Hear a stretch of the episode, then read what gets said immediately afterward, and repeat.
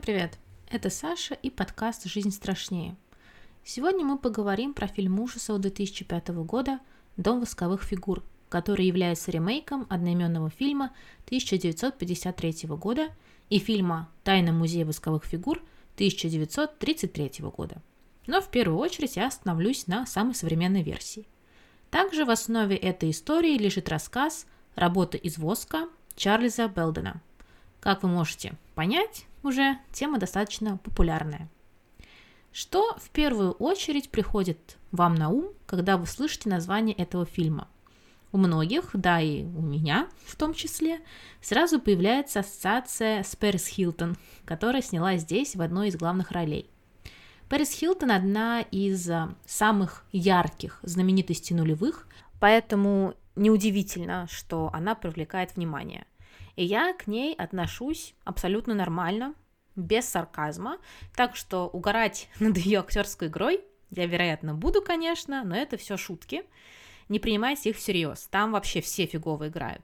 Да, Пэрис получила премию «Золотая малина» за худшую актрису второго плана в этом фильме, да и вообще фильм получил несколько номинаций на «Золотую малину», но выиграл только Пэрис Хилтон.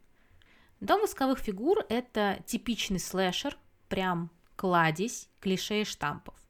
Он не придумывает ничего нового. Персонажи, как водится, ведут себя глупо и нелогично, но, несмотря на все минусы, этот фильм ужасов занимает место в сердечке многих любителей слэшеров. А мне как раз и хотелось рассказать вам о чем-то незамысловатом, но знакомом всем. Ну что ж, поехали, позанимаемся разжижением мозгов.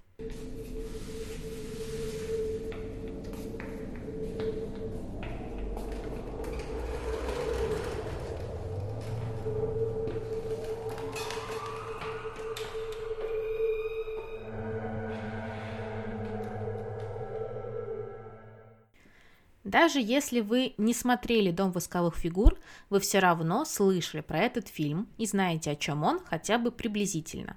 А если вы видели хоть один слэшер, то сюжет покажется вам очень знакомым. Здесь прям можно считать, сколько клише и тропов использовано в фильме, но только мы собьемся со счета. Итак, компания молодых людей едет на матч по американскому футболу, у них ломается машина, и они отправляются за помощью. Но вместо помощи они находят свою погибель, и им приходится бороться за свою жизнь. Компания состоит из следующих молодых девушек и парней. Карли, ее родной брат Ник, ее парень Уэйд, которого, между прочим, играет Джаред Подалеки, всем любителям сверхъестественного привет, Пейдж, который как раз играет Пэрис Хилтон, ее парень Блейк и Долтон. Каждый из героев – представитель клише. Это определенный типаж, встречающийся в хоррорах на каждом шагу. Понятное дело, что героиня Пэрис Хилтон, Пейдж, глупая, легкодоступная красавица, которая встречается с тупым озабоченным качком Блейком, Карли, главная героиня, вся такая чистая и невинная заучка, которая, очевидно, станет в конце фильма Final Girl. А Долтон такой дурачок и шут, который все снимает на камеру. Теперь по порядку разберем события, с которыми сталкивается молодежь. Сам фильм начинается с предыстории, где нам показывают семью. Родители и двое сыновей. Один спокойно ест хлопья, а другого колбасит вообще за все стороны. Родители пытаются его усмирить, привязывают к стулу, он вырывается и получает от матери по лицу. Собственно, мы понимаем, что эти детишки вырастут и станут нашими главными злодеями. С первых кадров мы видим распространенный троп хорроров. Жестокие родители, девиантная семья, неадекватное воспитание, которое в итоге становится причиной, почему в мире и в реальном нашем мире тоже столько маньяков и убийц. Наша компания молодых девчонок и мальчишек, о которых мы уже с вами выше поговорили, едут на футбольный матч они, и эта поездка является мечтой Блейка. И он всех тащит с собой. Блейк находит короткую дорогу, но она оказывается перекрыта. Они сворачивают не пойми куда и решают заночевать в какой-то залупе. Ну, все по канону. Карли ругается с братом, так как тот неуважительно и по-хамски ведет себя с ее парнем. Она упрекает его в том, что тот косячит на каждом шагу, но при этом ее брат обвиняет во всех своих неудачах других людей. Ник отвечает, что они вообще-то двойняшки, и в их паре он плохой, а она вся такая расчудесная. Уже совсем темнеет, и ребята чувствуют из леса неприятный запах, будто там кто-то сдох. Но они никуда не уезжают. Потом приезжает незнакомый грузовик, слепит их фарами, на что Ник бросает машину бутылку и разбивает фару. Грузовик уезжает, а ребята нет. Они так и остаются ночевать в этом жутком вонючем месте. Все ложатся спать. Но кто-то берет камеру Долтона и снимает всех, пока те в отключке. Карли просыпается, ей кажется, что она кого-то слышит, тоже достаточно стандартная ситуация для слэшера, а на утро оказывается, что кто-то испортил автомобиль, порвав ремень, и Долтон еще не может найти свою камеру. Карли и Пейдж снова чувствуют отвратительный запах из леса, и Карли решает сделать самую гениальную вещь – пойти посмотреть, откуда эта вонь исходит. И она еще считается самым разумным персонажем этого фильма. Чего тогда от остальных героев вообще ждать? В итоге девушки находят яму с трупами животных, куда Карли падает. Это просто трэш, как можно быть такой глупой и неуклюжей, просто не представляю. Достаточно мерзкая сцена, и девчонки так вопят, что парни сразу прибегают и помогают Карли выбраться. И тут происходит фан-сервис – Ник снимает майку и отдает ее сестре, чтобы та переоделась. Неплохой момент, конечно. Самый, пожалуй, приятный в фильме. так вот, о чем это я? Приезжает раздолбанный грузовичок, водитель которого выбрасывает трупы в яму, ну, трупы животных в яму, и говорит, что у некого Бо есть своя заправка, там ребята смогут купить ремень для машины и починить ее. У Эйт и Карли едут с этим странным чувачком, остальные ребята едут на матч. Карли и Уэйт высаживаются недалеко от города, так как им становится не по себе в компании крипового водителя, и пешком доходят до заправки. Но там никого нет, как и во всем городке. Улицы пусты, пусты заведения, ни одного жителя. Подозрительно ли это? Пипец как. Но у наших героев инстинкта самосохранения нет, поэтому фильм продолжается. Ребята заходят в церковь, где видят молящегося мужчину, священника и еще несколько людей на похоронной службе. Мужчина выходит за ними следом, жутко недовольный тем, что те вломились на похороны. Оказывается, что это тот самый Бо, которого они и искали. Он говорит, что после похорон придет на заправку и продаст нужный ремень. Чтобы скоротать время, Карли и Уэйт идут в дом восковых фигур, Наконец-то и мы вместе с вами попадаем туда, в Дом восковых фигур. А Дом восковых фигур, как и фильм, так и надпись на здании, это, как сказать, в оригинале это House of Wax, то есть, по сути, дом из воска. И он таковым является. Не только все внутри из воска, но и сам дом сделан из него. Помимо реалистичных восковых фигур людей, которые не являются знаменитостями – а мы знаем с вами, и Уэйд это тоже отмечает, что обычно в подобных заведениях выставляют фигуры знаменитостей. Но тут родно, какие-то рандомные люди незнакомые. Так вот, помимо фигур, там еще висят вырезки из газет, где мы подробнее узнаем про семью. Это восковое дело начала мать семейства. И потом, видимо, за ней детишки продолжили. Здание достаточно жутковато, но пока ничего особенного не происходит вот это, опять же, у нас классическая ситуация. Карли кажется, что она кого-то видит, Уэд идет проверять, никого не находит. Вот это вот знакомое всем, да, что-то страшное, надо пойти проверить, желательно в одиночестве. Но тут не умирает пока никто. Карли жарит подалеки, извините, да, герои, которые играют жарят подалеки, покидают это криповое место и отправляются на заправку за ремнем. Ура! А, тем временем ребята, которые поехали на матч, застревают в пробке, поэтому от поездки приходится отказаться. Вот это супер нелогичный момент. Блейк мечтал об этом матче несколько месяцев, но даже не купил заранее билет. И выехали они в последний момент, не позаботившись о возможных проблемах на дороге. Это наитупейшая ситуация, и она не становится лучше, потому что Пейдж с Блейком останавливаются на том ужасном месте, где они ночевали прошлой ночью. Ник с Долтоном отправляются в город, чтобы там встретиться с Карли и Уэйдом, и пара па па пам группа окончательно разделяется. Обожаю, просто классика. Давайте нарушим все правила. Вот. Ну и все, они разделились. И мы понимаем, что все, ну, наконец-то сейчас начнется мясо. Наконец-то мы с вами переходим к убийствам. Нужного ремня на заправке нет, и Карли с Уэйдом идут к Бо домой. так как тот утверждает, что у него дома есть именно этот ремень. Вот так удача. Подозрительно, невероятно как, но нашим героям опять пофиг, и они действительно приходят к Бо. Уэйд вместе с Бо идут в дом, а Карли остается ждать в машине. Машина принадлежит Бо. Оказавшись в доме, Уэйт идет в туалет, и вместо того, чтобы потом быстренько оттуда вернуться, зачем-то начинает расхаживать по чужому криповому дому, который принадлежит не менее криповому хозяину, в ультракриповом городке, где, блин, нет ни одного жителя, ну и, конечно же, его убивают. Но как? Вот этот момент прям бриллиант данного хоррора. Алмаз, обожаю. Появляется Винсент, брат Бо. У нас в этом фильме убийцы – это родные братья, но об этом мы поговорим позже. У Винсента на лице восковая маска, что сделано, опять же, не просто так. Он перерезает Уэйду сухожилие на ноге, чтобы тот не смог бежать, и утаскивает себе, к себе в мастерскую. Там он вкалывает молодому человеку парализующую инъекцию, удаляет ему волосы на теле и заживо заливает воском, превращая в одну из своих фигур. Я считаю эту смерть одной из самых жестоких в хоррорах в принципе. Не представляю, насколько это больно – и забегая вперед скажу, что в таком состоянии находит Долтон и совершает самый гениальный поступок. Он пытается снять с Уэйда восковой слой, не понимая, что это уже кожа парня. То есть он заживо сним... снимает со своего друга кожу. И у Уэйда катится по лицу слеза. Он как бы сказать что-то, двинуться не может, только стонет. И это очень медленная и мучительная смерть. Просто ужас. Но Долтон тоже скоро погибает, потому что появляется Винсент, который отсекает Долтону голову двумя скрещенными ножами. Тоже довольно эффектно. Кстати, небольшая справочка с кинопоиска, там подглядела всякие интересные факты. Одного из а, злодеев в нашем фильме, как вы уже поняли, зовут Винсент, и это не просто так, его так назвали в честь Винсента Прайса, актера, который исполнил главную роль в оригинальном фильме «Музей восковых фигур». Вообще, это легендарный актер, конечно. Вот. Ну и в это время по разбитой фаре на фургоне Карли понимает, что Бо и есть тот странный чувак, который к ним ночью приезжал. Она пытается сбежать, попадает в церковь, чтобы там попросить помощи, но оказывается, что все посетители – восковые фигуры. Бо хватает Карли, притаскивает на заправку, приматывает креслу и заклеивает рот клеем.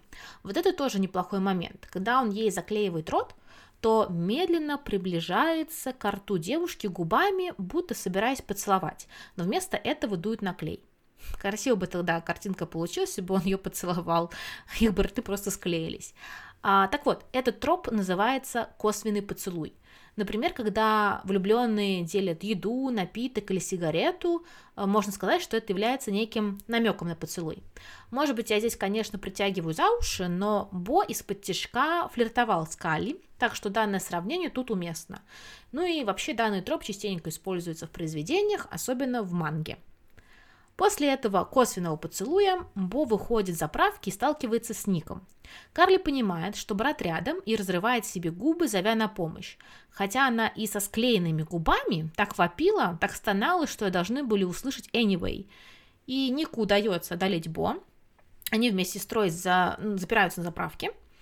Вот, и вообще я эм, считаю Ника лучшим персонажем в фильме. И это не только из-за фан-сервиса, не только из-за него. И, кстати, о нем, о фан-сервисе. Винсент добирается до Блейка и Пейдж, которые, конечно, там в палатке посреди леса не пазлы собирают, да. Пэрис Хилтон танцует стриптиз для своего парня перед тем, как сказать ему, что она беременна. Как-то ситуация действия не соотносятся, да, но фильмейкерам надо было показать тело знаменитой блондинки, и они для этого выбрали такой кринжовый способ. Блейка быстренько убивают, пока он слушает голосовое сообщение от Карли, а вот за Пейдж Винсент некоторое время гоняется. Кстати, я узнала, что такое клише имеет название uh, Slashers prefer blondies, то есть слэшеры предпочитают блондинок. Так Альфред Хичкок говорил, что блондинки лучшие жертвы, они словно девственный снег, на котором видны кровавые следы. Не зря Элиша Кадберт, которая сыграла Карли, она на самом деле в реальной жизни блондинка, но в фильме у нее каштановые волосы. Это, понятное дело, не просто так сделано, потому что блондинка в фильме должна быть одна, это Пэрис Хилтон, и ее, конечно, там убивают.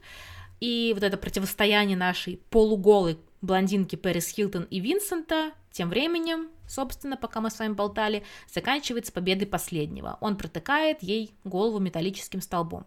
Эффект на базару Зиро только зачем портить такое красивое лицо? Тем более, что, скорее всего, он планировал, наверное, из него сделать восковую фигуру, только как бы полностью ее проткнул этим штырем насквозь голову. Короче, эффектно, но зачем? Зачем? В общем, вот наша блондиночка погибает. В живых остаются только брат с сестрой, и финальная схватка двух сиблингов происходит, конечно же, в доме восковых фигур. Я напомню, что в нем не только фигуры восковые, но вообще все, даже здание. Это будет важно в дальнейшем. Мы узнаем, что Бо и Винсент – бывшие сиамские близнецы, которые родились со сросшимися головами, но затем их отец-врач разлучил братьев. Лицо Винсента из-за этого было изуродовано очень сильно, поэтому мать-рукодельница создала для него восковую маску. Винсент вырос, думая, что он злой из-за своей уродливости, и это привело к его будущему в качестве убийцы. Когда мать близнецов умерла, Бо убедил Винсента продолжить ее дело, но использовать для создания фигур реальных людей. Получается, у нас не только дом восковых фигур, а целый город, созданный близнецами-садистами. Карли забивает Бо бейсбольной битой, и пронзает Винсента ножом насмерть. В доме начинается пожар, и воск плавится.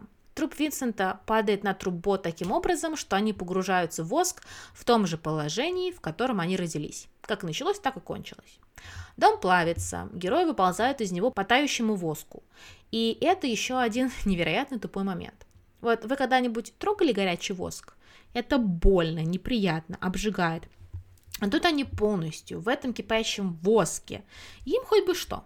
Они как минимум должны были покрыться ожогами, а то и расплавиться как свечка. Но они выбираются и выживают. Так что у нас не только Final Girl, но и ее Final Brother.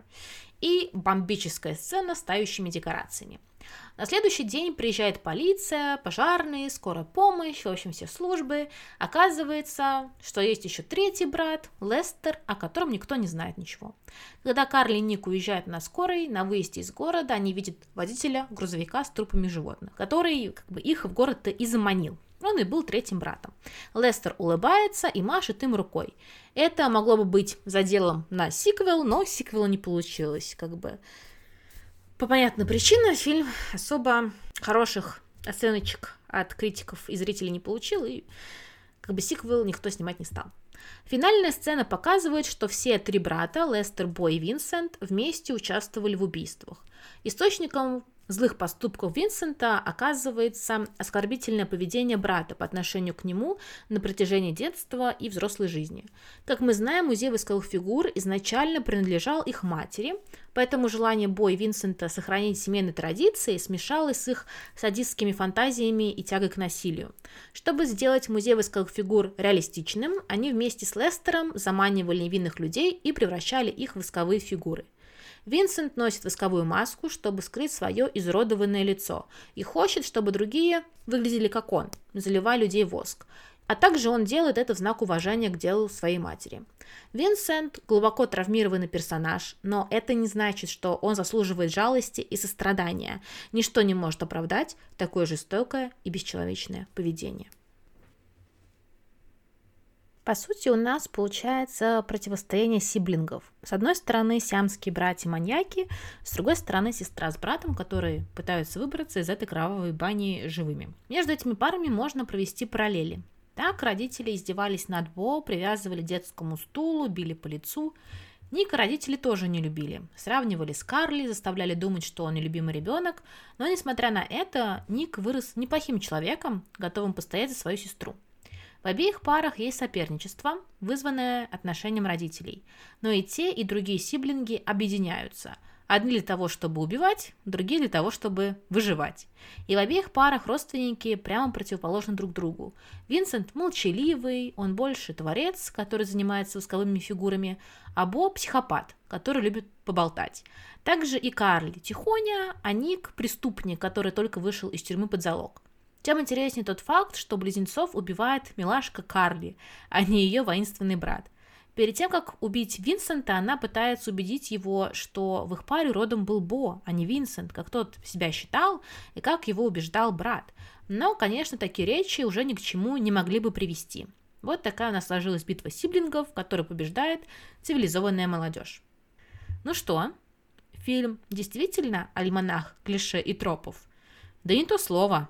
Сколько мы с вами разобрали, всего не пересчитать. Однако «Дом восковых фигур» все равно культовый фильм, обязательный для просмотра. Теперь сравним его с предшественниками. Фильмом 1953 года и «Тайны музея восковых фигур» 1933 года.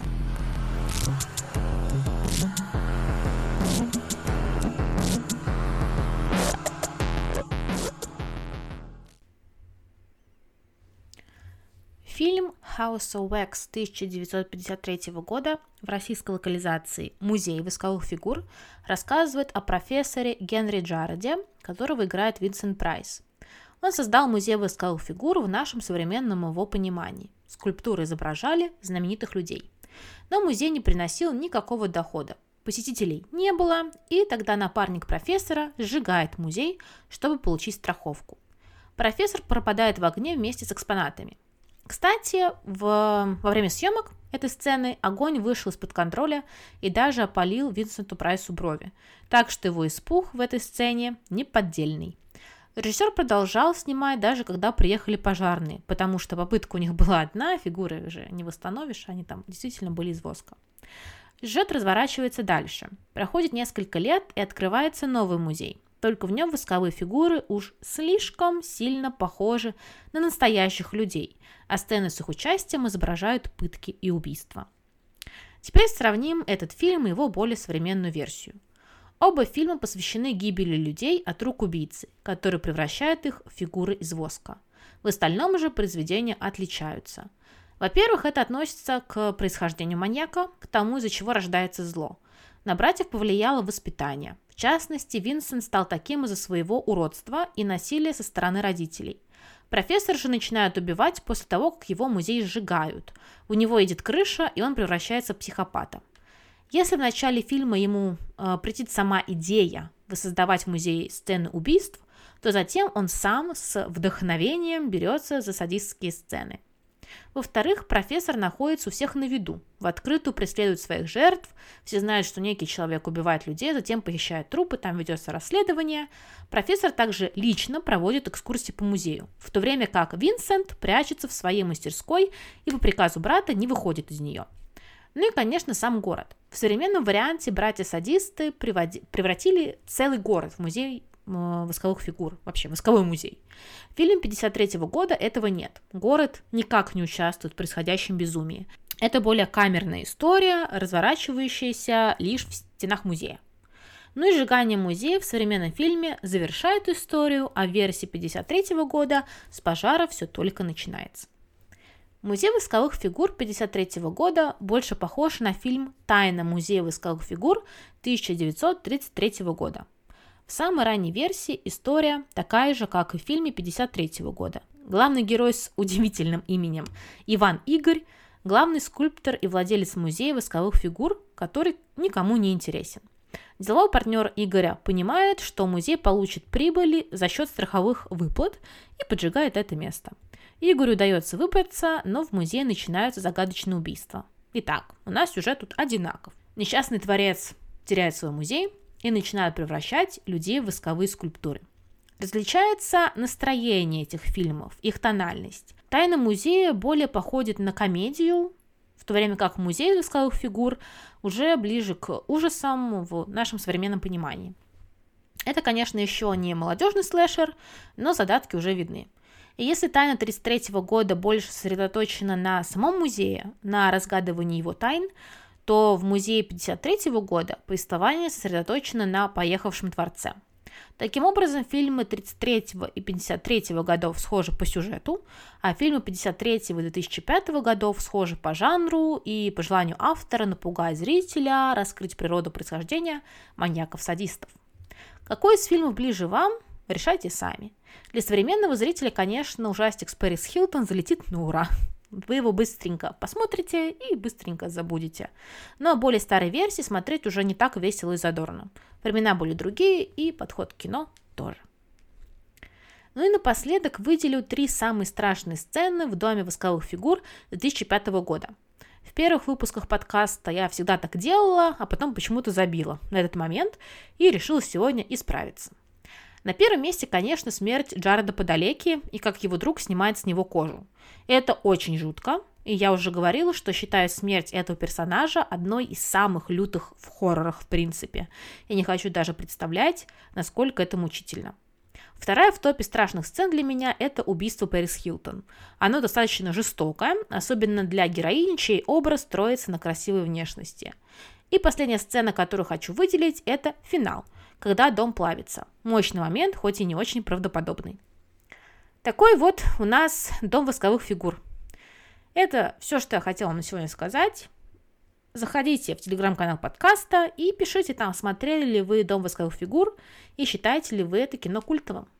Всем пока!